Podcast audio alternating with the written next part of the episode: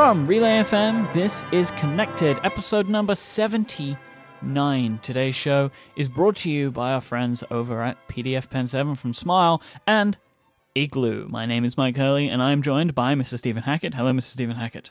Hello, Mr. Michael Hurley. You forgot who I was, and Mr. Federico Viticci.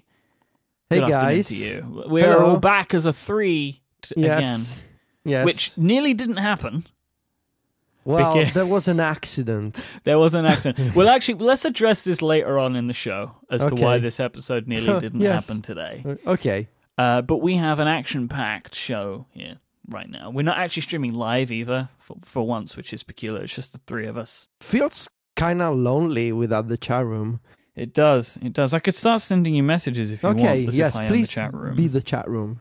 Or we could jump in the chat room once clockwise starts and be really confused. Yeah, we could just use the clockwise chat room, which is starting shortly, as our chat room, and they can just, you know, they can direct the show that way. That's a great idea. What could go wrong? What could go wrong? Follow up time, please. Yes, I would love to uh, hold your hands and walk through the field to follow up together. Okay. We've spoken about the Amazon Echo a couple times, Federico. You uh, bought one on some sort of uh, gray market website. Uh, Mike, you have not bought one. Is that is No. that correct? Are you still holding out? That's correct. Jason just bought one though. Yeah, so did I. wow. it's like I feel like I'm being surrounded. It's this Yes. is like some kind of pincer movement. Peer pressure, Mike. It is.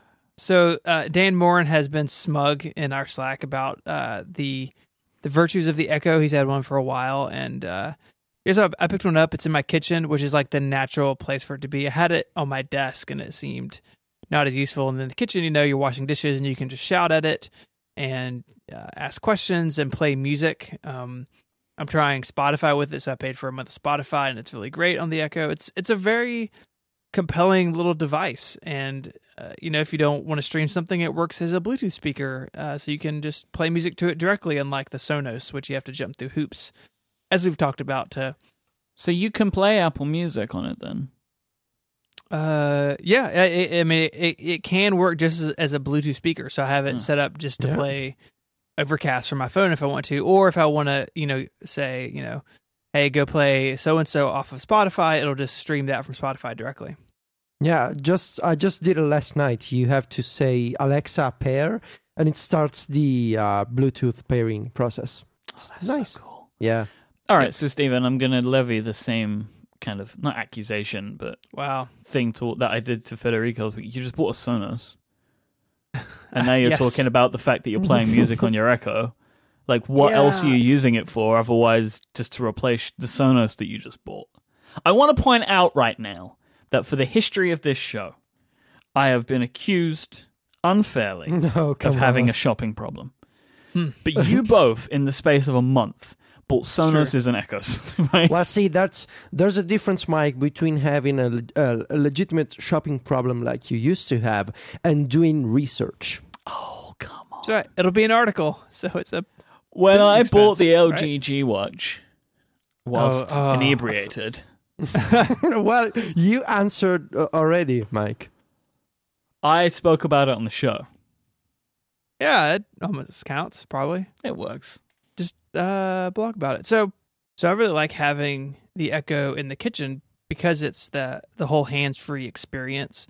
And you know, Siri could do this to a degree if it's in your pocket or you have an earbud or something, but uh, for instance, I always get like tables, tablespoons and teaspoons mixed up. Like when I'm trying to make something, like the the relationship between the two is just Even when you try and say it, and you Even call when- them you know what? tablespoons, which tables, tablespoons. I, the word tablespoon is maybe one of the cutest words I've ever heard. we should go into business. The tea bowl. Let's let's make a tea bowl. It's like a table just for tea. tablespoon. Sorry.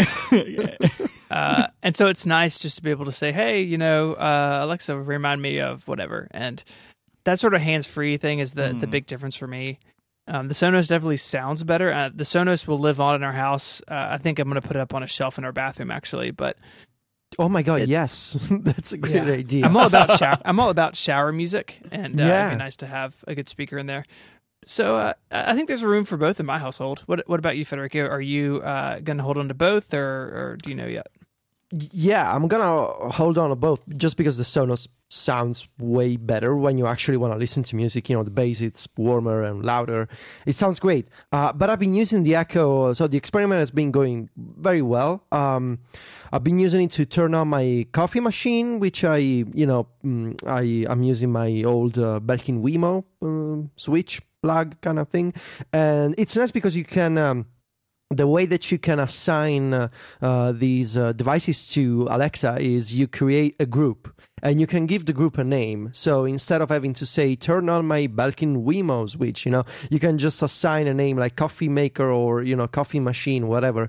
Uh, it's very nice. Mm. So I've been using the for that for lights, uh, unit conversions, like I told Mike last week. Uh, I've been using I've been using it a lot actually. Uh, you know, I uh, hooked up my my camera to uh, to IFTTT, which works very nicely.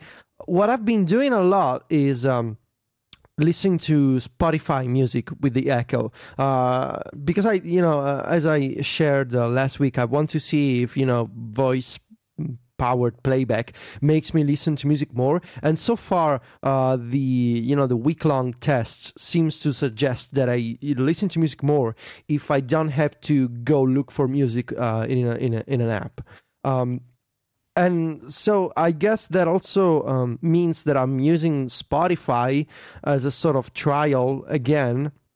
Uh, I've been streaming from Spotify uh, and not from Apple Music for the past week. You know, just because I wanted to see uh, things with the Echo and I want to see uh, what's new with Spotify in general.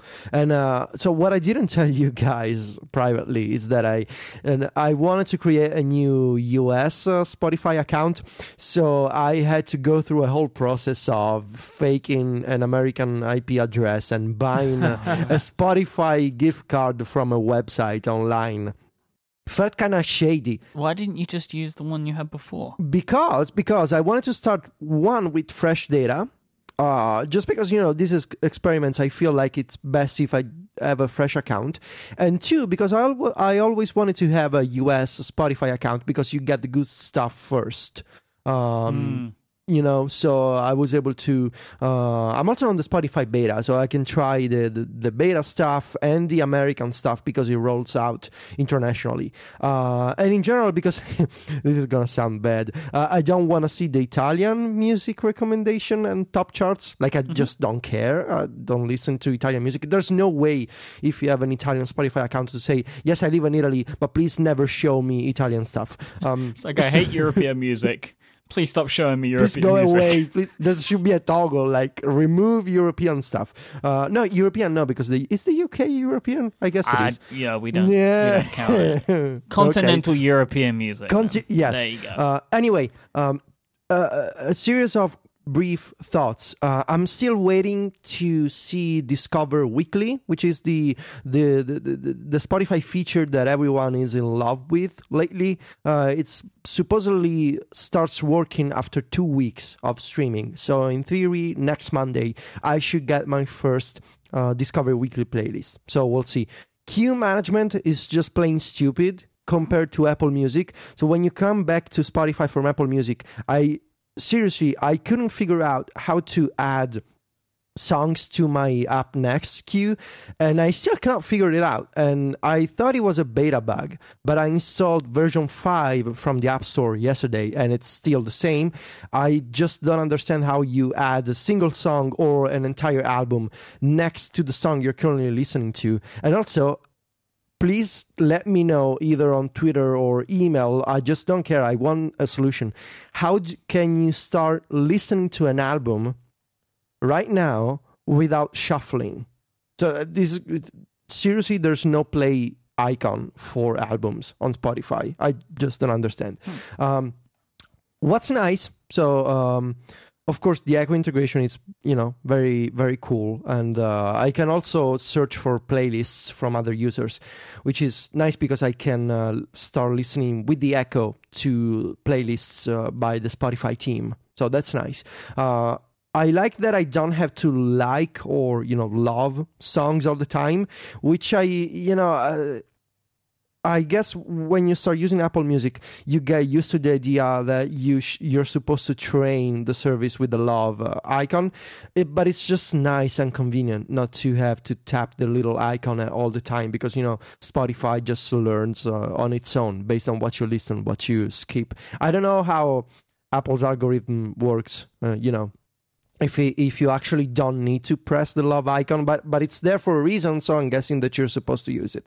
Um, and also, uh, the the Spotify recommendations are not bad at all. You know, they go in a little deeper than uh, the for you section of Apple Music. For some reason, in the for you uh, section of uh, of uh, of Apple Music, I still see a lot of intro to kind of playlists, and I, I really don't know if I need those because uh, usually those artists I'm very familiar with, but Apple Music still gives me the, for example, intro to Ben Gibbard. Well, I mean, I listen to the entire Death Cab for Cutie catalog and I follow Ben Gibbard and I listen to a lot of his stuff. Why are you showing me an intro? You know, uh, and I see a lot of those. Uh, whereas in Spotify, the it's not as nice or as visual or as colorful or as Apple Music, uh, but it goes on a little deeper. You know, it shows you EPs, it shows you live uh, versions, uh, and it actually tells you here's a recommendation for you based on these artists that you listen to. So that's nice. Like gives you an explanation. Uh, I, I guess I'll be back on Apple Music, or maybe maybe I'll just use both. You know, at some point I just gotta accept the fact that I like both. Maybe I don't know. We'll see. Well, you're mainly um, using Spotify because you want the access on the Echo, though, right? Yeah, exactly. And I mean, it's not happening anytime soon with Apple Music. You know, mm-hmm. they're not gonna do an, an, Amazon Echo integration. No. Yeah, doesn't seem like they're gonna do a Siri speaker either. So you know, maybe I'll just use both. Instead of having the day iPhone and the night iPhone or dual iPad setup like Mike imagined, uh, I'm just gonna have the dual streaming setup. I'm still waiting, and, and I think I'm gonna have to give it a little bit more time to find out what you two are actually doing with this thing that makes mm. it worthwhile as a product. Like it, it just feels like currently uh, you're just both playing music on it predominantly. so I'm gonna wait to see how this unfolds. But I mean, I'm interested, but I'm not. I'm not going to eBay yet. Oh, you know what I also did a couple of days ago? I asked Alexa to tell me, uh, like Alexa, what's new, and you can listen to snippets of news from like NPR and other places, which was cool. Yeah, I mean, I just I don't know. I just don't see it yet. I just don't. I just don't see it. I get yeah, yeah. any of that stuff from apps on my phone. Like I feel mm-hmm. like I need to understand a little bit more about what can be done with it. But maybe yeah. it's one of those things that you got to have it to really get it. Maybe we'll see. We'll we will keep you posted, Mike. Now, Stephen, I believe we are still uh, deep within the follow up segment. We are. We we have not left the field of follow up yet. So we talked about the app store release note thing uh, a couple weeks ago uh, when Mike when you were out sick, and last week you guys followed up on these this comment that uh, developers may be putting in update notes that are vague. So Apple, you know, their update review team, they don't really know what to look for, and so to kind of throw them off the scent in in hopes uh, that rejection uh, rate would go down potentially, and uh, and I knew this, um, but I didn't think to put it in the document uh, before you guys recorded. But uh, the what is in these release notes can be changed it really at any time, right? So you can you can have an update, you can submit it to the store, and you can change those notes once it has been approved. And uh, clearly, you know, Facebook and and we keep picking on them, but I think they're the biggest. Um, them and Twitter are probably the two biggest offenders of this where they just don't. And and all you get in the app store is hey we update this every week for reasons and you should download it. And uh, clearly that shows that while there may be some strategy there and to keep uh, apple off the scent of what they're fixing in their apps i think that they just do this um, not necessarily out of laziness but i think that they think that people don't care about it. And you know, saying, "Oh, we fixed these hundred bugs," then are you walking around thinking, "Oh my gosh, Facebook app must have hundreds more bugs"? Who knows what it's doing, right? And if you just say, "Hey, we're improving it," you know, we're polishing it, then you can avoid that whole negativity around uh, bug fixes. So I don't know. It's still complicated. I still agree with you guys that uh, I wish companies would put more detail into there, but uh, clearly just hiding it from Apple is not uh, apparently not the only thing maybe No. at play here. They just have detail they don't want to share. I also want to talk about uh, you guys last week. Uh, of course, a lot of people were talking about this the software quality discussion. And uh, Mike, you mentioned something that I really liked, and um, uh, about this idea that maybe it is um, not so much that bugs are getting through, but it's some sort of like attention to detail issue or some uh, design issue that is is leading to to these frustrations uh, on people's parts, and um, that the lack of crashers and the perceived uptick in little fiddly bugs. Um, you know, maybe this is Apple just not paying attention at the edges. And uh, it, it reminded me of this quote that's out of the Walter Isaacson book. And I'm just going to read it to you guys real quick. Um, uh, so this is talking about Paul Jobs, Steve Jobs' uh, father. Uh, Paul Jobs was a salt of the earth guy who was a great mechanic, and he taught his son Steve how to make great things. And once they were building a fence, and he said, You've got to make sure the back of the fence that nobody will see is just as good looking as the front of the fence. Even though nobody will see it, and this is the important part, you will know, and that will show that you are dedicated to making something perfect. So, this idea that the details matter even if no one else will ever see them, like that resonates with me in this conversation of software quality. That, you know, the three of us, we live at the edge cases, right? We're not uh, typical users and people who listen to this show and who read Daring Fireball and all you know this community we're in we're not the typical user. We we live sort of at the edges of what these systems and software and everything are designed to do. And i think that as apple has grown their attention has shifted to something a little more mainstream and that's that's fine. I'm not i'm not saying they shouldn't but I think that what we're seeing is at the edges, like the, the back of the fence, if you will, uh, in this Isaacson quote, um, like that's kind of where we are. And clearly that stuff is not getting the attention it once did. And so we see these rough edges and these unfinished corners. And, uh, you know, I wish Apple would finish them and put some paint on them and, and make them right. But uh, I do think, Mike, you were really onto something in that, that line of conversation. Yeah, I've been thinking about it a little bit more. and and I just think it's it is this. It's not that things are buggy, and it's you know it's, it's not necessarily that. It's not things things are crashing. So it's stuff you can't really measure. It's just that maybe things aren't spending as much time in the oven as they used to. Yeah. Um, and then because of that, there is less of an ability, or you know that that's what I think. It's more of a less of an ability than a less of care that things just don't have the same attention to detail that they once did. Right, and I, I agree with you. Hopefully, I didn't portray otherwise. I, I don't think this is a lack of care. I, I think that you were absolutely right that they, uh, as Apple has grown their range of products and as they speed up their deadlines, that stuff just gets out the door. And you know, I've never talked to anyone from Apple. I've never heard anyone from Apple speak and and not show great care over these sort of uh, complaints. And and even though I don't love everything that was said in that episode of the talk show and the oh at least it didn't crash has become a meme a little bit already um that uh, i think they do care and i think that you're right that this stuff is is like they're, they're sort of hanging on by their fingertips in some areas and um you know they've staffed up a lot but that's not an immediate fix uh, in some ways that can can be the opposite of an immediate fix Yeah. but it is something to consider that as Apple grows and does more, that the quality, uh, especially in these details, right? Like, like yes, like Apple Music works, but then it gets weird if you have a bunch of like custom stuff or uh, Photos works unless you turn it off and then turn it back on, in which case it overrides your library and you're sad and you write a blog post. Um, these things are solvable, and I think that the the time is definitely something to to consider. I mean, uh, thinking back over the history of OS 10, you know, th- releases like Tiger and Leopard were, um, you know, Tiger was out a long time, and uh, it, it, you know, Leopard had its issues when it came out, but you know, those OSs, the the the dot zeros of those OSs were not perfect. Like I, I I'm not wearing rose colored glasses here. Uh, in fact, I had big issues with 10.4.0 on my PowerBook, but Who didn't?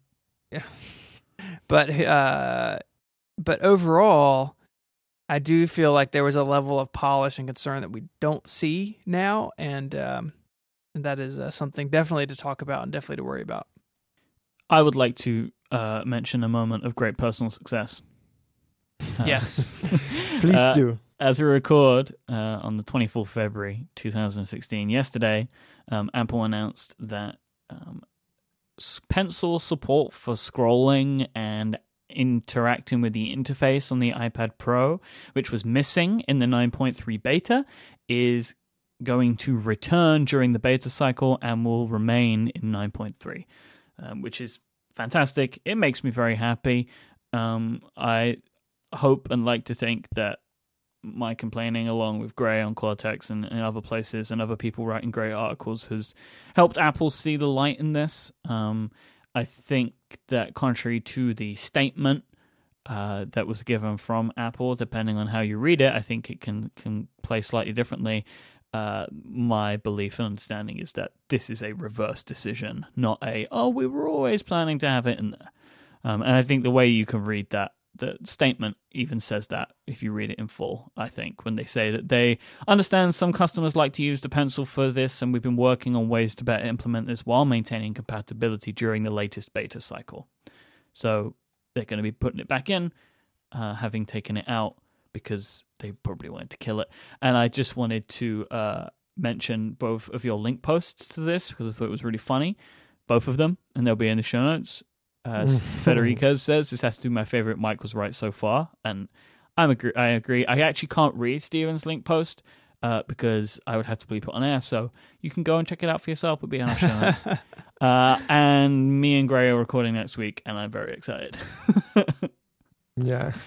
I'm really pleased they decided to do this. I think it was a decision that they made because they didn't like the fact that people were using the devices that way, not fully understanding how important it was to the current user base.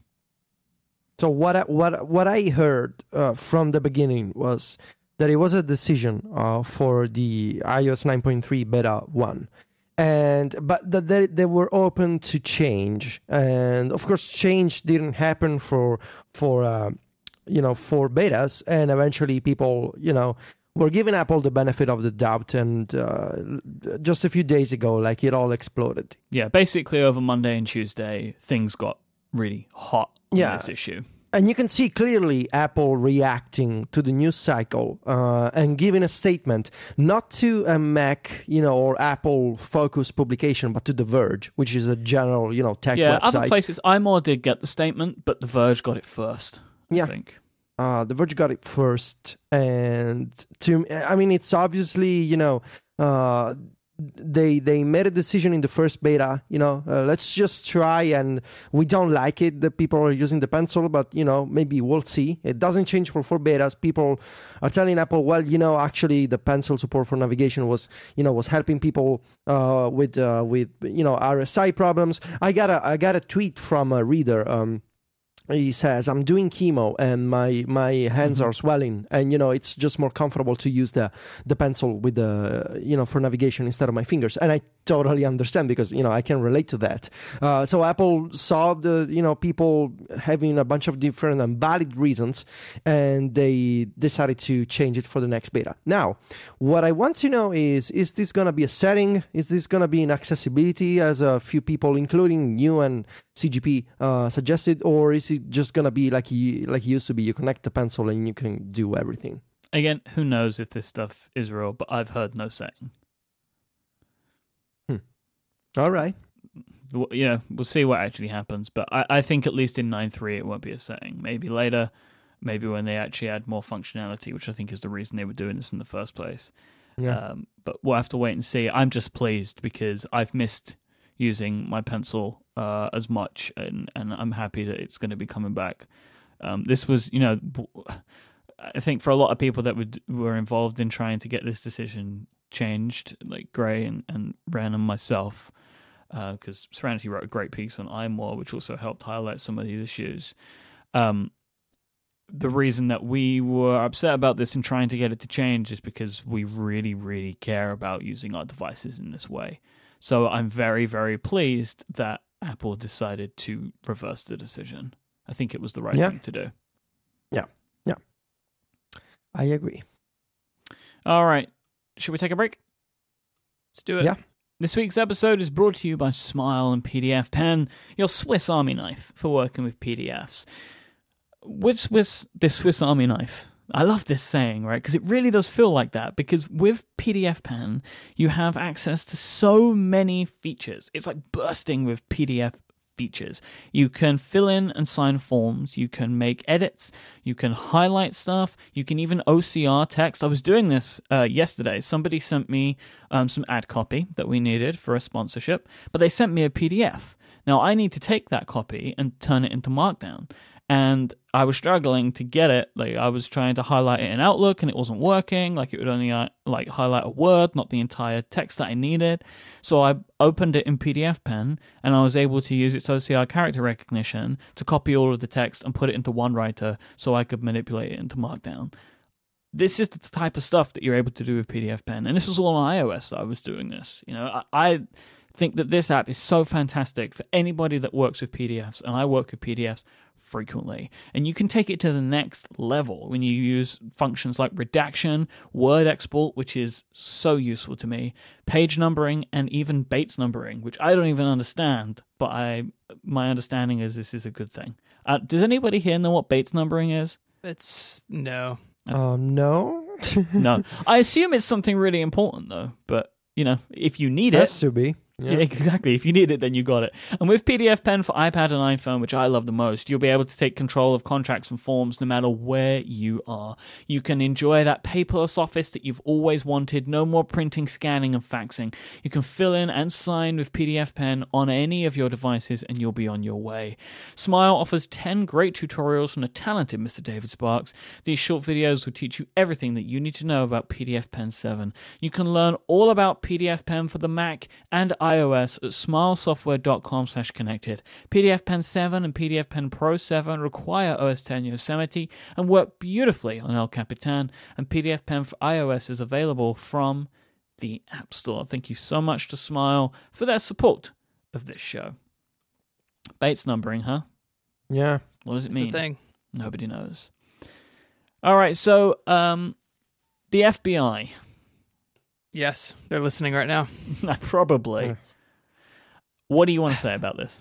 Uh, I- mean, this is an ongoing thing, and and you guys even spoke on upgrade this week that uh, it's obviously complicated. I, w- I really just wanted to point um, listeners to to three links if they hadn't um, if they hadn't seen them yet. Uh, the first is a blog post by the FBI director that came out over the weekend that basically says, "Hey, look, we're not looking for precedent. This is about one phone. Uh, I don't really believe him when he says that." Uh, wanted to point people to Apple's FAQ, which I think uh, if you have anyone in your life like I do who is confused about this or doesn't know what's going on, it's like the place to go to to kind of understand it from Apple's perspective.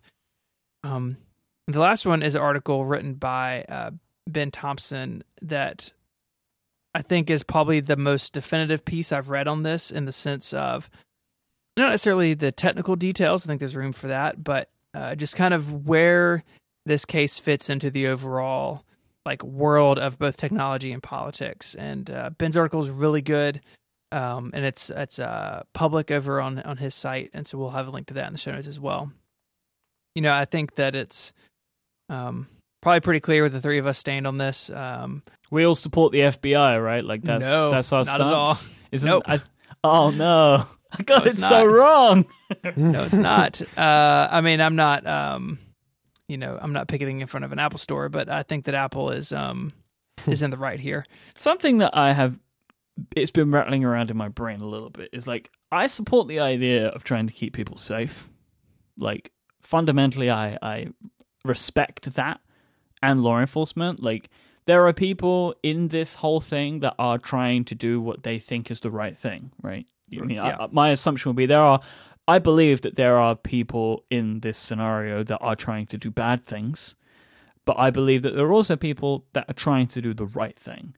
And, and I appreciate that, and, and I can tell, I think we can all tell that Apple does too, in so much as they have tried to provide them with the tools necessary to do this without breaking the passcode, right? They they tried to do it with the iCloud backups and all that sort of stuff.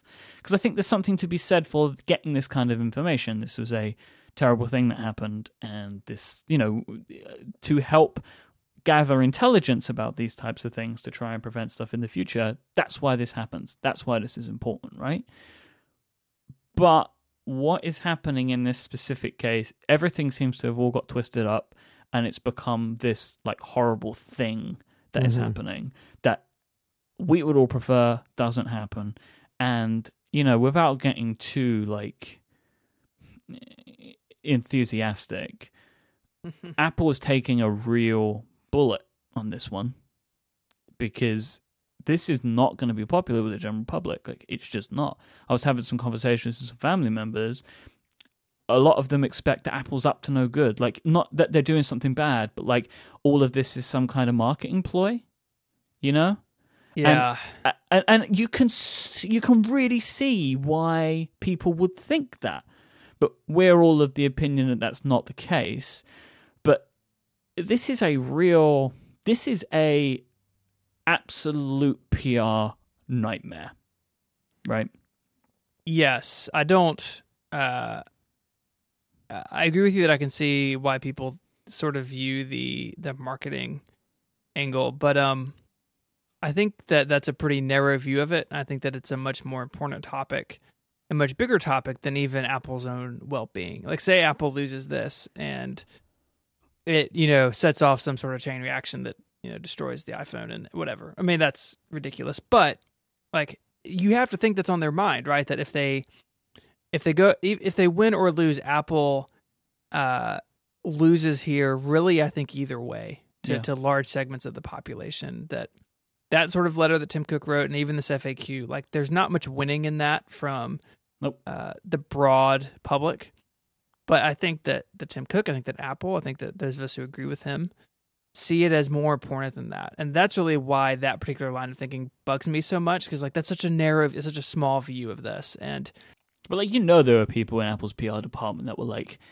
Can we not do this? Oh like, no! I would I'm, really like it if we didn't do this. yeah, I mean, my my, you know, maybe it's it's romanticizing things, but my thought is that people said that and they were like, "But it's worth it." like, yeah, um, you know, we haven't heard of anything like resignations over it or anything like that. So, uh, from everything I've seen from Apple employees who I know, it's it's it's, it's a solid it's a solid line. They're all mm-hmm. they're all behind it, and um, you know, it's just, it's really interesting because at the key at the the heart of this is, uh, there's a lot of misunderstanding on, on people's parts of what it actually is and what they're actually asking for.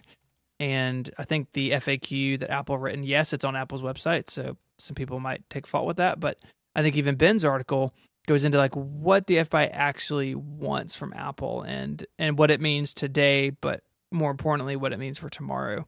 And it's come out that you know there's a whole bunch of other phones that the government may want uh, access to through this this new version of iOS that they've requested Apple build but it's all very messy and uh, i think that the best thing anyone can do like regardless of what you think is just to to be informed on it and not to just take you know that sort of conversation you had with you know like your family member but like go uh educate yourself on it because it is uh, massively important. And while it is yes it is just one iphone and and yes what happened uh, in this case is is horribly heartbreaking. The ramifications of it are huge, and not just limited to your iPhone. Right? That that um, this if this is allowed to happen, then um, it does it does sort of put us into a new world uh, when it comes to encryption and how the government treats it, and mm-hmm. that's all super important. So uh, we'll leave those links in the show notes. Can I just make a statement before Please. we move on? I want to just share my position as a. Federico is going to step up to the mic. As a European, uh, I'm a strong believer uh, that the needs of the many outweigh the needs of the few. I, I think Spock said that on Star Trek, uh, and and I believe that, and I find it uh, it's a terrible tragedy, right? But I find it very sad that uh, it, it there's a good chance that in the future in America it's gonna be easier to buy guns than to buy a fully encrypted phone. You know, and I'm a strong believer that uh, that you know encryption is better for everyone, and sure, it also enables you know criminals to hide their conversations, but it's you know there's an excellent article on Medium. Um, from uh, James, you know the uh, I can't remember the last name. He co-hosts uh, the Exponent podcast with Ben Thompson. Um, I just uh, it, j- it just mind-boggling to me uh, what's going on with the U.S. government. So you know. Uh, I don't want to talk about politics usually on the podcast, but it's just you know I feel like I wanted to share my position, and I know I'm gonna upset some people, and it's fine because you know we we are entitled to our own beliefs. Uh, so yeah, it's a ugly story, uh, terrible tragedy, very sad, and it's gonna get worse from a technological point of view. Also, uh, we'll see what happens. So let's move to something with less FBI overtones. Yes. So the FBI, you, you can hang up on the Skype call now. We got it from here. Uh, I'm gonna talk to you guys a little bit about this watch that I'm wearing. If you guys would like to hear it.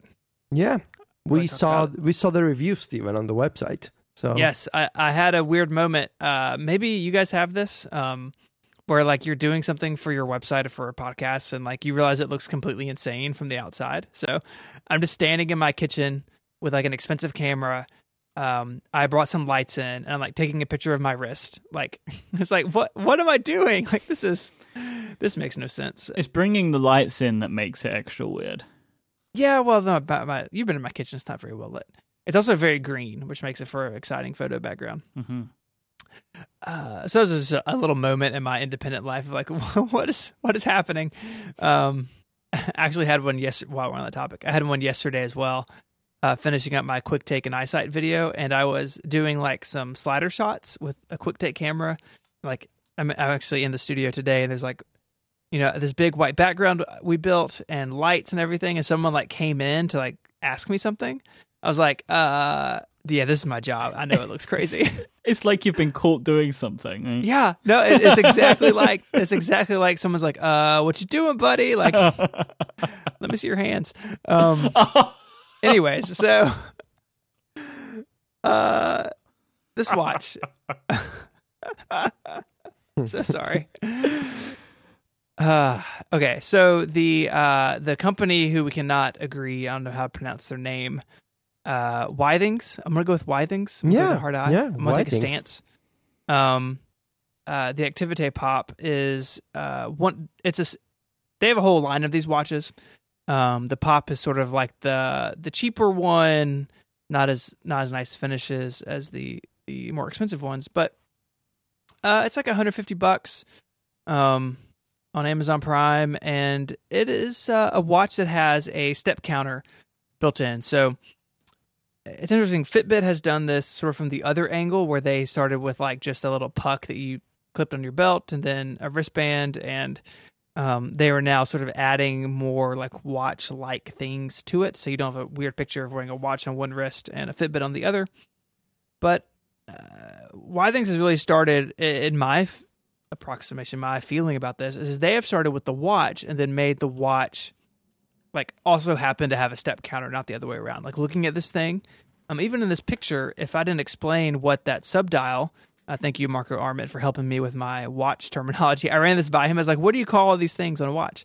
Um, you would never know the subdial was actually a step counter. And just looking at it, it just says you know zero to 100. It has a little dial, but this thing looks like a normal watch. You know, uh, in a meeting or out coffee shop or something, no one's going to look over and think that you have um, anything else besides a regular watch. And I like that. I never got over the self conscious factor of wearing the Apple Watch, and that just doesn't exist with this product. Um, and it's a pretty good little step counter. You know, my review, I, I walked through a couple issues they have. I wish it was a little more flexible in some areas. Um, I think you could do a lot more with that than just count steps. Like I would love to be able to set, hey, I want to stand 12 hours a day and then it count my progress towards that. Uh, that's really what I would, that's what I'm more interested in the step counting right now, just making sure I just get up. And as you guys work at home, you know how this goes. Like Mhm. a whole day can go by and you haven't gone anywhere. Um, but overall, I think, I think what I've come out of this with is that a, like what I have sort of like, uh, called in my head of like a cell like a semi smartwatch where this thing can do step counting. It, you can set an alarm on it. It obviously has Bluetooth, but uh, it runs on a regular watch battery for like they say like eight to ten months. Um, that is basically a watch just with a little bit more. Like that is more compelling to me right now than uh, a little computer on my wrist for reasons we've talked about in the past. But um, I don't know. I think it's an interesting little product, and I've enjoyed wearing it. Like the way it looks. I'm wearing it basically every day, and um, and yeah. So it's there. You go. All right, I have many. I have many thoughts. Okay. Okay, so uh, eight month battery life is really good. Uh, however, eight months for a watch with a watch battery is kind of frustrating. As great as it sounds, because you don't actually do that with watches. You don't change their batteries every eight months. Right. Um, and that's, I mean, that the trade off, I guess, is that because it does have a Bluetooth radio and it's doing all this stuff Yeah. that um, I agree with you that that's a weak point. I'd like to see it be a year uh, or more, but I think that it's better than every day. Well, yeah, but see, this gets into not the same territory, but like I was explaining it to somebody the other day, and they were like extolling the virtues that their Pebble lasts seven days. But that's that sort of battery life is a problem. Like, and the reason I think is you don't get into a routine. My Apple Watch goes down on its charging cradle every night. Right. Right, that's where it lives Yeah. when I take it off. The Pebble, I didn't bother with that because it lasted seven days, but that always meant that it died on me in the day because I'd, I'd never had a, a routine for charging it. Uh, I agree with you, and I, I think that's really um, a good point. Now, and I'm actually opening the app right now. I'm not sure. I believe I read it on the support page, but I, so don't take this as as gospel. But I believe that it will send you a notification at a certain point saying, "Hey, uh, you know, you need to." You know, drop in a jewelry store and get the watch replaced. It even actually comes with the tool to open the back. Um, it's got waterproofing in there, so I'm probably just gonna take it to like the jewelry store around the corner from my house and just have them put a watch in it or put a battery in it. Um, so I do believe that you, I, I believe you do get a heads up, but I agree with you that it does lack that um, routine, and that really is important. I think that's why it's important the watch, the Apple Watch, last one day instead of like two or like eighteen hours. You know that that it is, um, uh, it is a daily thing. I think that is important. So for me, just step counting and okay sleep tracking, like I, I, it's not enough for me to wear a device like this. Like I would just get a nice watch. Like I, uh, for me, it's either something like a computer on my wrist or a nice watch. Like I don't really feel like I would want an in between product like this. I feel like it's not doing enough to justify the fact that I would wear it. Like just a step counter and it's a good looking watch, or I can get an amazing looking watch, right? Like a really nice watch, like like the stuff that Marco Arment is is getting now, right? Like I'll put a link in to his post uh, in our show notes in case you haven't seen it. The watches that he's looking at are beautiful. That's what I would want to go down that route rather than something down the withings, withings route. Mm-hmm. If I wanted to just track my steps, I would get a nice watch and a Fitbit. Yeah, and and I guess um I think if all you care about is the Fitbit like stuff, something like this is nice because it isn't all in one. But um but yeah, if you want the notifications or like uh if you want co- complications for instance, like I would one of my complaints I write in the review is that I wish this had a complication for the date. I just all the time look down when I'm signing something, like I don't know what day it is, and then I end up pulling out my my phone. Um, so yeah, I, I I see what you're saying, and I think that if you do want more, like that's why smartwatches are a thing. But I think there there is a segment of the population, um, and I'm, I may be one of them, that uh, the step counting is enough. That that's you know, I just want a little note on how I'm doing throughout the day, and I want a watch that doesn't look like a Fitbit, and um, and uh, I think the market's big enough for all that stuff to exist. Um, but Mhm. but I definitely I understand what you're saying completely. I wanted to just uh, draw out a quote from your article. You say, I think it's the end. Uh, the longer the Apple Watch sits on my nightstand, the more I think that a regular watch with just a little bit of technology is a better solution for me than a full blown computer on my wrist, which you basically just said a moment ago. But I think this is just interesting to me to watch people sour on the watch. Um, you know, uh, we mentioned Marco, yourself, and, and there's a few other people that I know that are maybe not wearing theirs as much anymore. And mine definitely frustrates me. Um, it's unresponsive, it's slow at points, but I've actually come to really like it. um, as a device. Like it gives me the information I need and it allows me to perform quick tasks. I am a big fan of the complications, like setting timers. I do that every day when I'm cooking, and I like being able to do it directly on the watch. It's very quick and easy to do that. Um, I like my weather complication with Carrot Weather, and I like my calendar stuff for Fantastical. Like there is a long way to go in some places on the Apple Watch, but overall, I am ha- a happy wearer and user of mine. Um, but I, I see why people are, are moving away from it.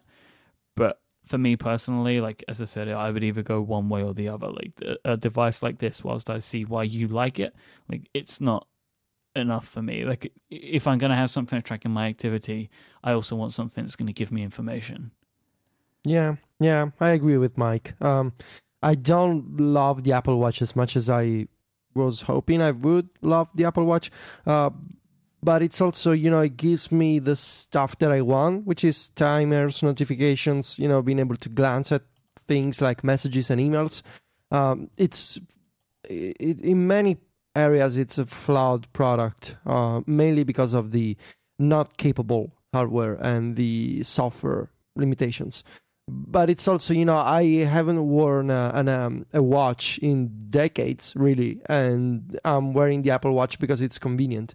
Uh, but I'm intrigued by, you know, by Stephen's approach uh, because it's not wearing a traditional watch. Uh, which at this point uh, I don't want to say that I don't understand. I I do understand. You know, they're nice to look at and they're make for nice accessories. But if you know I'm putting something on my wrist, I want some functionality. You know, that's uh, in terms of software functionality. Mm-hmm. Stephen's approach is somewhere in the middle, and I uh, and I'm intrigued, you know, because there's a I believe there's a lot of people who don't want to buy an Apple Watch just because it's a, you know it's expensive or they don't have an iPhone, you know. Um, we recently uh, bought as a present um, uh, to a rel- to uh, a relative of you know of our family um, uh, one of those um, uh, fitness bands from I think it's called the Vivofit. It's a Garmin uh, product. Um, and you know we thought about buying uh, an Apple Watch, but of course that was out of the question because it's just too expensive. Uh, we were like, you know, we were putting together uh, the money as five people. Uh, and an Apple Watch was too expensive, but something like a things you know, this Activité Pop, it strikes a balance of, you know, it looks like a watch, but it's also like it's got these features that work with the phone. Uh, I think it makes more sense to me than a traditional watch. You know, I'm from that point of view, I'm the opposite of Mike. Mm-hmm. Uh, so I, am you know, I want to see Stephen if like a year from now you're still wearing this, or like four months from now, it'll be interesting. Yeah, and there's there's a lot to the Apple Watch that is still attractive to me. That the frustration uh, Mike, that you spoke about, and, and, some of these little things that it just doesn't nail. Um, those sort of like kept grating on me, like this, like a burrowing into my mind of like, I need it to uh, wake up when I pick up my wrist, or you know, um, and that stuff is getting better, I think. And, um, but it was like it just was like death by a thousand little cuts. Um, and I think that the, I think while the software has issues, I think that the core issue for the watch for me is just that it's slow, and um, I can put up with you know not super fast, um, and I can put up with to a degree little bugs, but like together it was just a one-two punch that was just too much for me. Um, so I'm gonna, you know I'm not saying that I'm uh, never going back to the Apple Watch. I'm, i mean I'm still wearing it some uh, days that I'm busy. It's still really nice, but like I've spoken about here a lot, you know my life has changed and it's not as useful to me as it once was and uh, and that's fine. You know, there's like I said, there's lots of products for lots of different types of people. But I, what I think is most interesting out of all of this is that, uh, like you said, there there is this sort of theme with some people we know that you know, hey, maybe this isn't, you know, what we were uh, what we were hoping for out of this product, and and like you, Federico said, that you don't love it the way that you hoped you would, or that maybe you did at the beginning, and that is really interesting. And I don't I don't think the, the Apple Watch is doomed by any stretch of the imagination, but I think it shows that it is still very much a satellite product and still very much something that is optional. Um, none of us are saying that about our iPhones, and at least the three of us, none of us are saying about our iPads either. Um, and maybe the watch just suffers for from what the iPad suffers from for a lot of other people. That hey, this is great, um, but I don't really see how it fits in my life. It's not really. I don't really have room for a third product, and and maybe there's some of us that don't have room for a fourth, and um, and that's fine. Like it's fine, but it's something that uh, I'm not sure Apple. You know, Apple pitched this as like this is going to be great, and it's just it's just not great uh, for everyone, and it'd be interesting to see how the how Apple responds to that with the next one or with the next software update. Are they going to, um, like a lot of people have suggested, are they going to really focus on one of these areas and say, look, you know, we're really going to focus on the fitness this year and really going to make that great because right now the Apple Watch does a lot of stuff and a lot of that stuff isn't doesn't knock it out of the park. And I think it'd be really interesting to see them pick one thing and really make it great and and maybe dial back the app thing a little bit. And I don't know. It's gonna be interesting to see what they do. And I think that I think they gotta do something. Uh, and I think that holding uh, the course is probably not for the best. But um, I guess I guess we'll see later this year.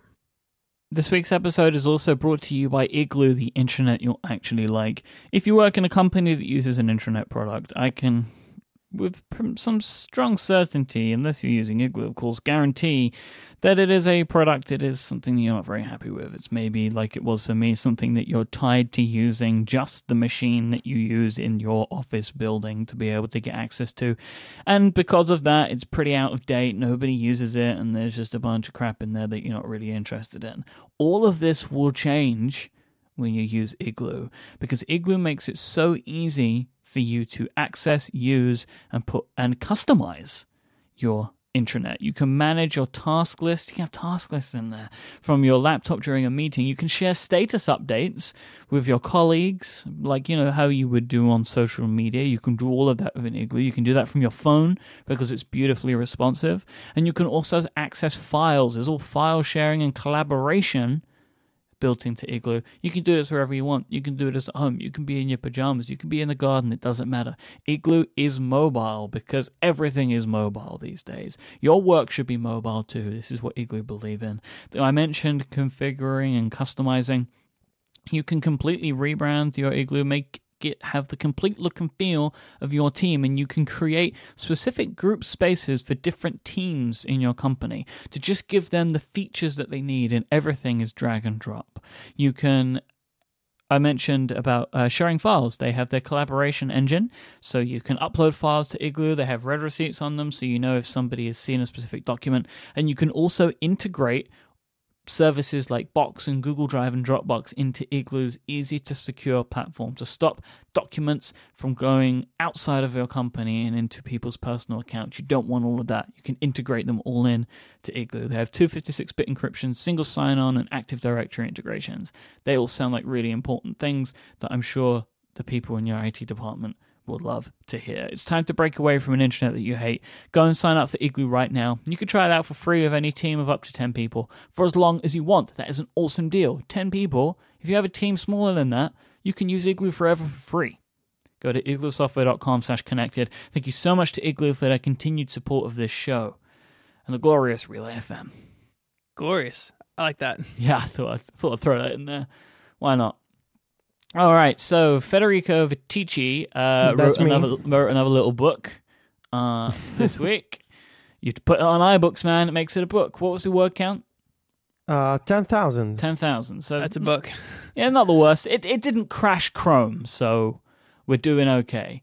Uh, you wrote a what I consider to be fantastic article um, about using the iPad for work and how that has continued to evolve and become more central in your life, and how we're basically down to just this as yes. the only thing that you need to use a Mac for. Um, yes. And we'll come to that shortly. Uh, but why did you want to write this article, Federico? I mean, you, you speak about the iPad all the time. You're always writing stuff about the iPad. What compelled you to write this specific article? Well, I, I like anniversaries. I like birthdays in general. And I thought uh, at the end of uh, maybe the last week of January, I thought, well, you know, the anniversary of uh, the iPad article from last year is coming up. I should probably, you know, do some follow up. And it, it all started as a quick follow up. You know, I just wanted to update people uh, primarily on two things: the iPad Pro. Um, which I reviewed in November. I wanted to uh, share with people, you know, this is what I've been doing, and also the impact of uh, iOS 9 so far, because uh, it's easy to judge a new OS when it comes out. You know, you take a look at the new features, you describe what they do, and you try to assess some of the utility of those features. And you imagine how you might want to use them, right? Yeah and you you you try to guess what's gonna happen. Uh, but it's another thing to kind of let a, let a few months pass and uh, look back and see and you know write about the experience. Uh, and that's what i wanted to do. And um, so i started to write and plan that article um, as a quick follow-up. And it was in a very different form uh, initially. It was uh, this quick follow-up from a technical perspective.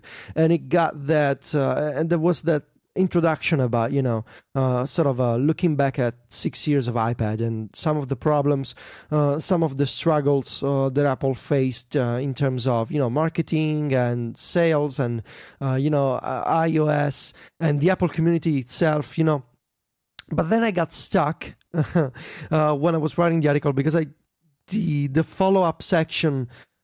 just didn't seem exciting to me. You know, it was boring.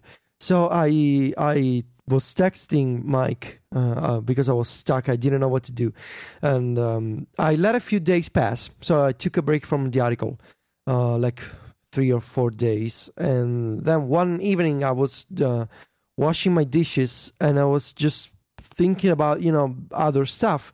And then it just came to me. Uh, it was like you know the the the, the metaphorical uh, light bulb turned it on in my brain. It was mm-hmm. like yes, uh, I gotta write about what I do with Club MacStories. Uh, I you know I've been working on my iPad, uh, you know managing the newsletters, managing the club members, creating the content for the newsletters. And this is a new topic uh, that I've never talked about. So last year I wrote about the iPad for MacStories. This year I'm going to write about, you know, putting together the newsletters. So it came to me and uh, here, we, here we are, guys. so we mentioned at the top of the show um, a reason why we're late and, you know, and why we ha- we're not streaming live this week and it's because most likely your Mac uh, was upset about the way that you spoke about it in the article, and it struck back at you. And uh, yeah. what happened to you on Monday? Well, I just went in to plug in my MagSafe connector and it wasn't working anymore. so I left it the last time that I opened my MacBook, which was the last time I recorded a show. Um, it was okay. Uh, plug in my, my MagSafe on Monday and doesn't work anymore, doesn't turn on. Uh, so, I, you know, I bought a new MagSafe from Amazon and it showed up today, which is the reason why we're recording today. Uh, and I thought it was, the timing was amusing, you know. Yeah. Uh, I talk about my MacBook and the, the, the, the, single reason why I'm still using OS 10. And sure enough, uh, it doesn't turn on anymore. Uh, thank you, yeah. MacBook. Screw you, buddy. yes, basically. I, I, liked what you said in the um, in the article about uh, OS 10, though, that you know your move away from it really doesn't have much to do with the Mac itself, right? I mean, it's it's about what the iPad offers instead, and um, as the the Mac user of the group, uh, I appreciated that that you know so many people in this conversation, and we're going to get to some of that, um, make it about one versus the other, sort of in a negative way, but in reality, it's that the iPad works better for the way that you want to work, and it's not that you know the Mac is a is a is a garbage heap. So thank you, appreciate that. Yeah, I mean, um, I I generally believe that that OS 10 is a uh, I mean it's fantastic and you know MacBooks are especially the latest ones I'm I'm a big fan of the design and you know the, just they're great machines right? And it's just I don't need them anymore and I don't want them because I want my computer to be different and to be, you know, apps that I can touch, uh, 4G internet built in. I want a screen that I can hold and, you know, rotate. Uh, and, and I think the, both iOS and OS 10 are mature enough uh, to help people make this choice. Do I want to use an iPad? Do I want to use a Mac? Do I want to use both? And having choice is great, you know, because uh, uh, you can use whatever works best for you. And and it, it, sounds so obvious that you know you you, sh- uh, you, shouldn't even be supposed to make that kind of statement, but uh, there are still people who you know take sides in a very bitter fashion. so you know I, I feel like you want to use an iPad, you want to use a Mac, everyone's fine. It's much better to talk about what could be better, what could be improved, and how you can take advantage of an iPad or a MacBook instead of arguing, you know, my decision is better than yours, which is silly. So Agreed. what what could be better and what could be improved about the iPad? So, oh, so, so what, many things. of course, but I want to I want to get some ideas from you. Like, what do you think now could make it a better device for you outside of replacing podcasting? You know, you go mm. into that in your article, but I'm wondering are there any iOS changes or any hardware changes that you would like to see that could improve the iPad to make it more capable for you, realistically? Yeah, I mean, realistically, there's still so many things that iOS gets wrong or only partially right. Um, when, oh, for example, uh, and this is part of the my annual iOS wish list that I'm working on. Um, doing um, bulk file operations on iOS. So you want to select multiple files and you want to open them, or you want to send uh, two or three files to another app. still impossible because the the copy to what used to be called opening uh, menu of uh, iOS is still based on a one at a time system. So you can only send one document at a time from app A to app B. Uh, which is you know very much an an, uh, an uh, slow and you know cumbersome process.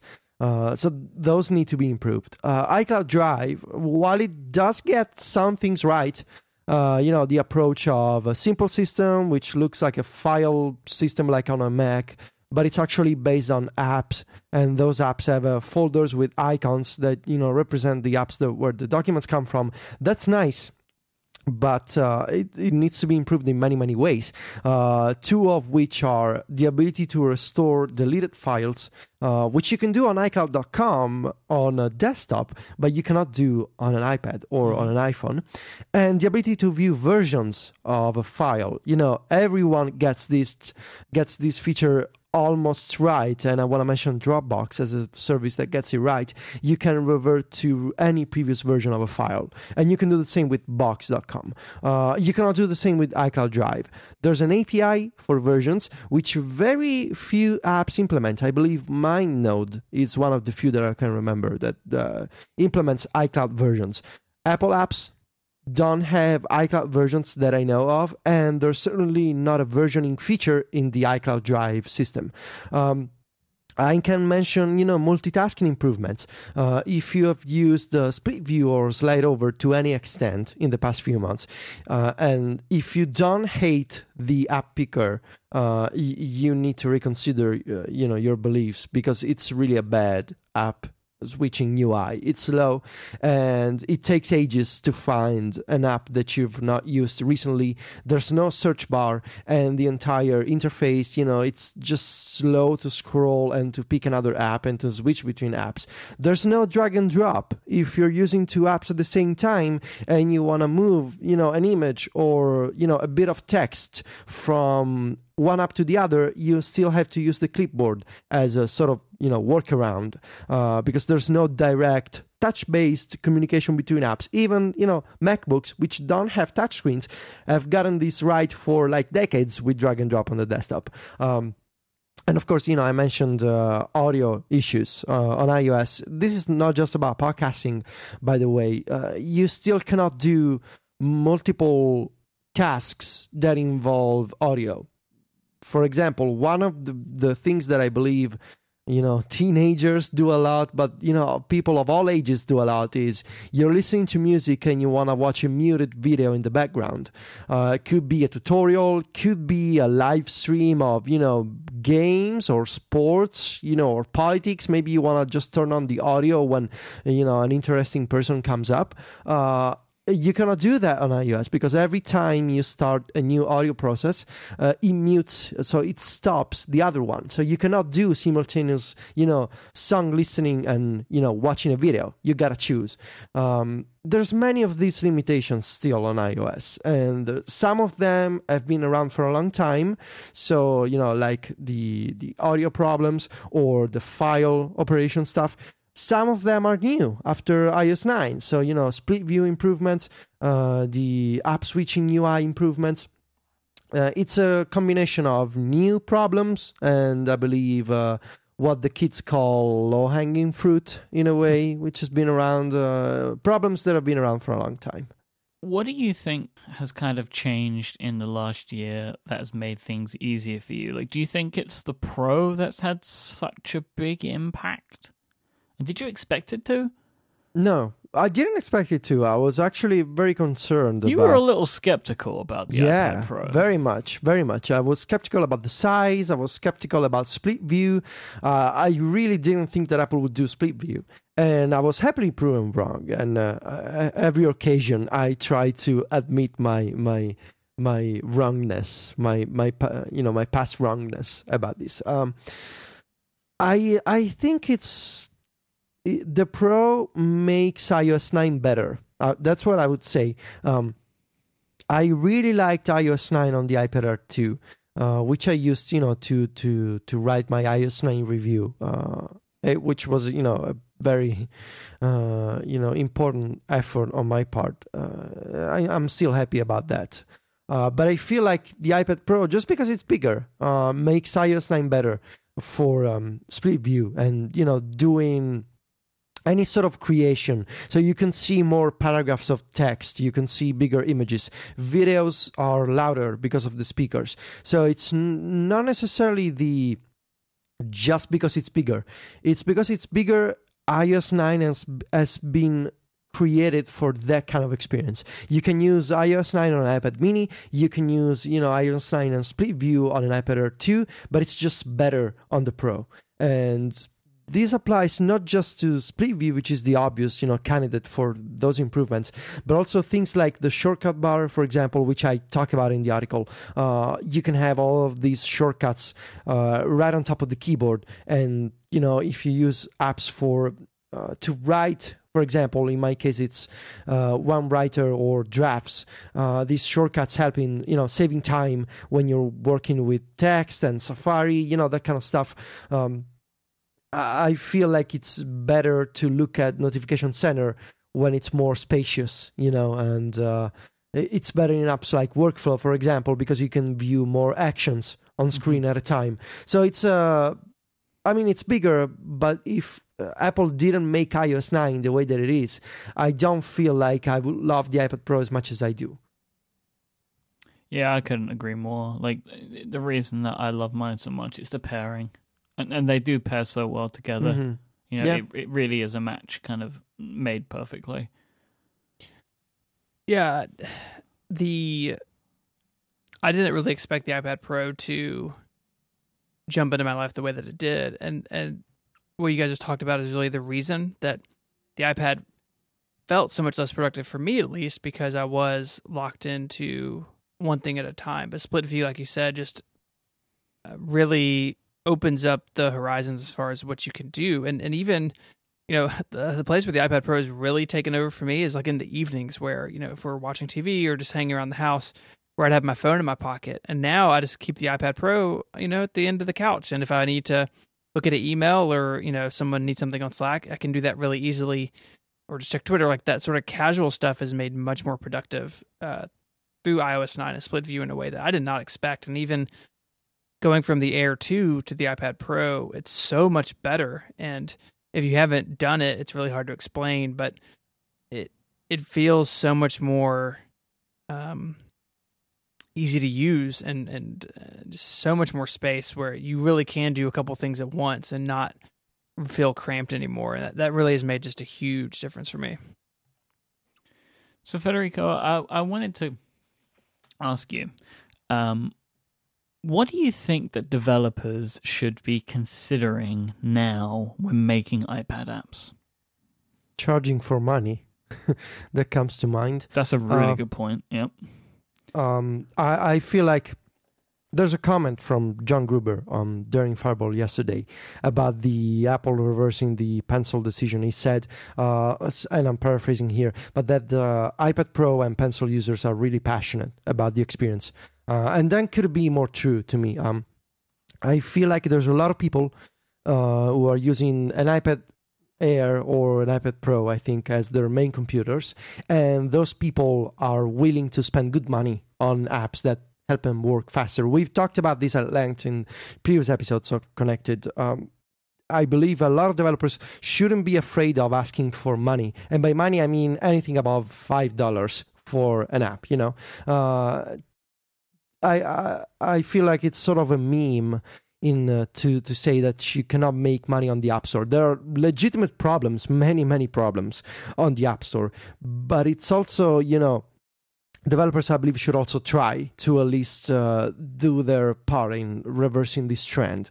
Uh, I would also con- suggest making um, uh, something that I really don't like is when I see iPad apps six years into the iPad, there are still companion apps to the full Mac experience. I really don't understand the, the concept of a companion app anymore. Uh, it made sense maybe six years ago when the iPad couldn't replace a laptop for a lot of people. And there are still people who don't believe you can use the, an iPad as a laptop, but you know, whatever. Um, the concept of a companion app is very outdated. And if you make a companion app for the iPad, with some exceptions, so you know, remote uh, stuff to launch actions on a Mac, uh, but anything else, if you make a companion app for the iPad, you might as well not make an iPad app at all.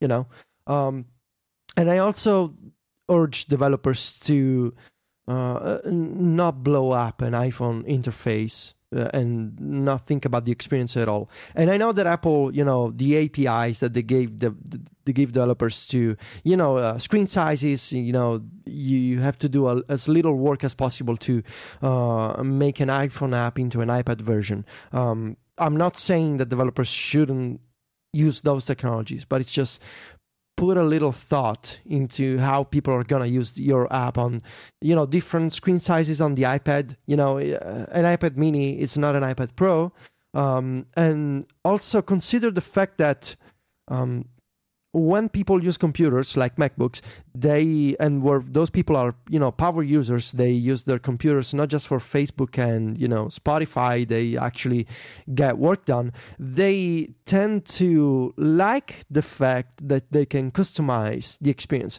so they can play around with preferences. They can adjust layouts. You know, they can personalize the way that you that they use Mac apps.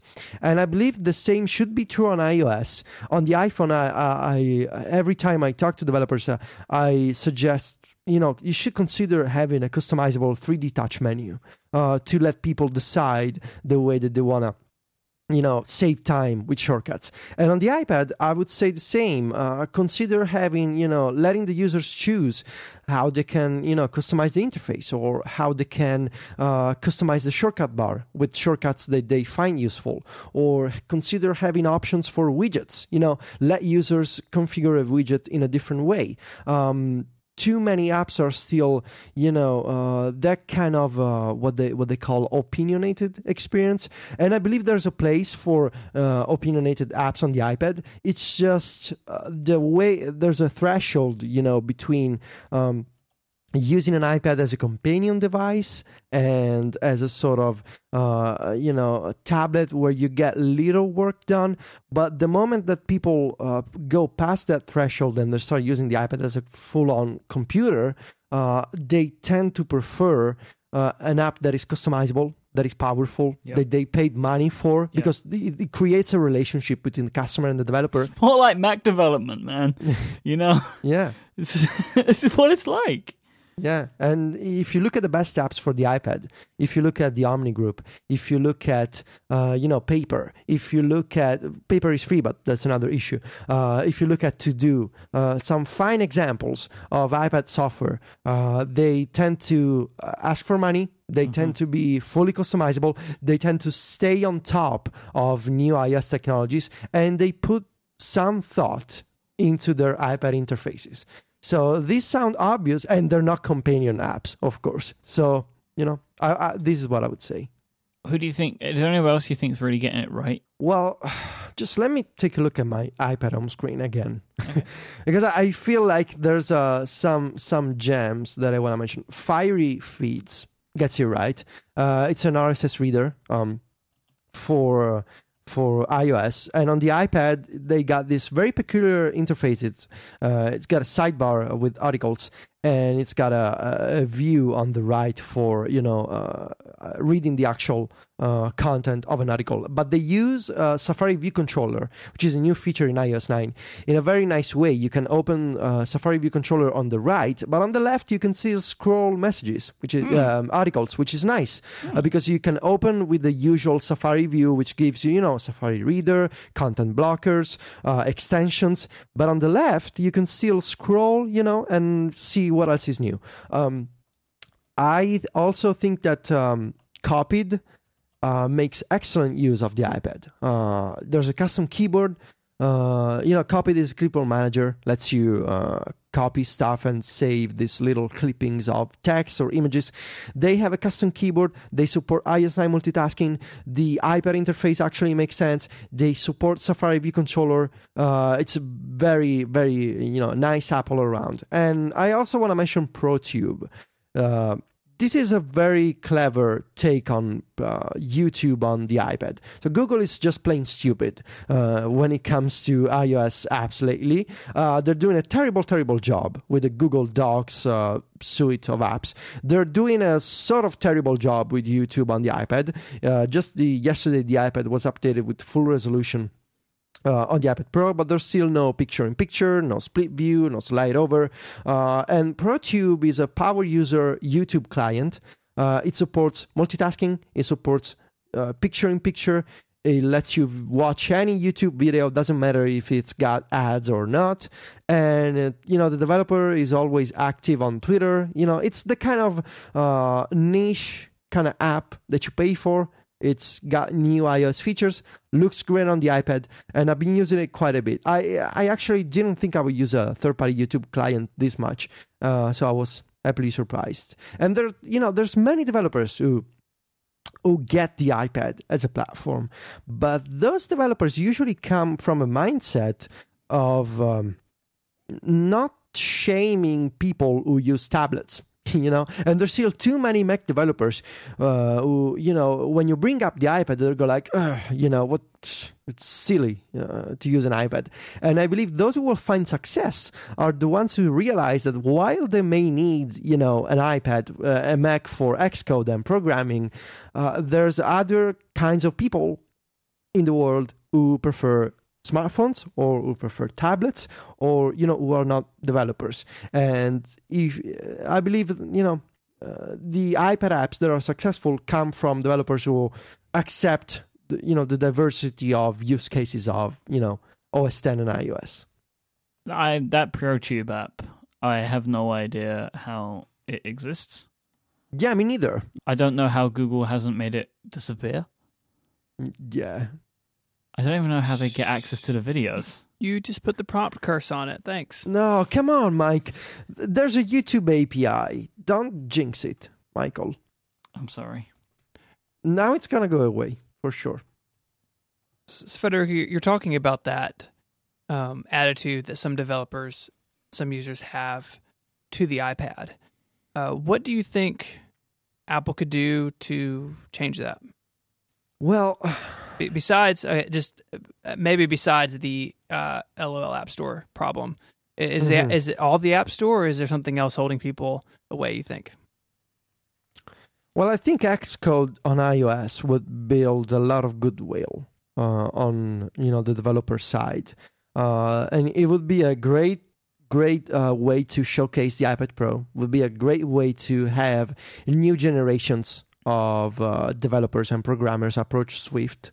It's a thing that might make me sound dumb, but I'm going to say it anyway. Do you think that when Xcode is rewritten in Swift, that might make it easier to bring it to iOS?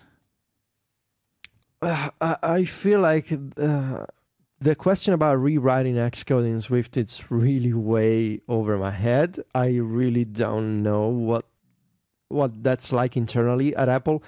I know uh, that the you know iPad uh, Xcode for iPad exists in some form inside Apple. I don't know Huh. if it's just playgrounds or I don't know if it's you know the actual Xcode that lets you write and compile apps. I do know that it exists, and uh, I do know that it used to be at least demoed on the iPad Pro. I don't know what this you know what, what it's like lately because it's something that I that I heard a few months ago. I put a post on MacStories. Uh, John Gruber linked to it. He said, "I've also heard about uh, you know Xcode on the iPad Pro. I don't know if it's just playgrounds or if it's the actual Xcode. I know that you know it exists, um, and I and I feel like maybe Apple is waiting to you know for Xcode eight." Uh, you know, or Xcode 10, maybe a couple of years to rewrite Xcode in Swift and bring it to iOS. But I feel like it should be done sooner. Uh, you know, it should be done this year. Uh, it, it would be the kind of you know, uh, it it will rekindle the iPad passion for many Mac developers, and I believe also for you know for young kids who just want to start programming, don't want to buy a full-on computer, just buy an iPad and you can start making apps. That's a very powerful message. You know, to bring your your programming anywhere. Uh, you know, to have a screen that lets you write software. That, I mean, that would be incredible. Um, and you can test the actual app. You know, not in a simulator, but on the actual device. I mean, that would be fantastic. It would. Uh, I, I I- don't know if you know Apple is ever gonna make Xcode for iPhone. Uh, I mean, it sounds stupid, right? But is it really stupid when you think about it? Uh, developers making iPhone apps, is it really stupid to imagine that you want to fix a bug on a phone? I don't think it's stupid anymore. Uh, I feel like it. The iPad Pro is a, it's the first obvious place where I will look for Xcode for iOS. Uh, so that would mm, generate a lot of passion and goodwill from developers. Uh, the App Store improvements, those need to happen, and they need to happen fast with uh, WWDC this year. Uh, not just on the iOS side, but especially on the Mac side, um, because I, I I feel like um, Mac developers, uh, who you know they've been burned in a way with the Mac App Store. Mhm. Uh, a lot of that disappointment extends to Apple platforms in general. So basically, my theory is if you upset a Mac developer, that's also gonna reflect on the iOS App Store because that Mac developer is losing, you know, goodwill uh, with Apple in general, not just with the Mac App Store. And so Apple improving their developer tools on every platform uh, with the focus on the Mac and also new tools to help developers make iPad software, you know, that would that would do that would go a long way. Yeah, most definitely. Nice article, Federico. Thank you. Where can Thank you. people go? They can, well, they can go to MacStories.net, right? We'll have the link in the show notes. Yeah. And also, if they're a Club MacStories member, you can get an ebook, right? Yes, yes. There's Awesome. an ebook version. Yeah. So people should check that out so they can read it on their iBooks devices and uh, whatever it is they want to read their books. Uh, you can find our show notes over at relay.fm slash connected slash 79. I want to thank again our sponsors this week, uh, Smile with PDFpen and Igloo. If you'd like to find us online, there's a few places you can do that. You can go to macstories.net for Federico's work, and you can go to 512pixels.net for Stephen's, and you can view their many projects. Stephen has YouTube videos now, which you can find links on his website, and Federico has these many podcasts like Canvas and Remaster, which are on Relay FM. Stephen has Liftoff on Relay FM. You guys are so busy. It's crazy. If you want to find uh, them online, Federico's at Viticci, V I T I C C I. Stephen is at ISMH, and I am at iMyke, I M Y K E. And we will be back next week. Until then, thank you so much for listening. Say goodbye, guys. Arrivederci. Adios.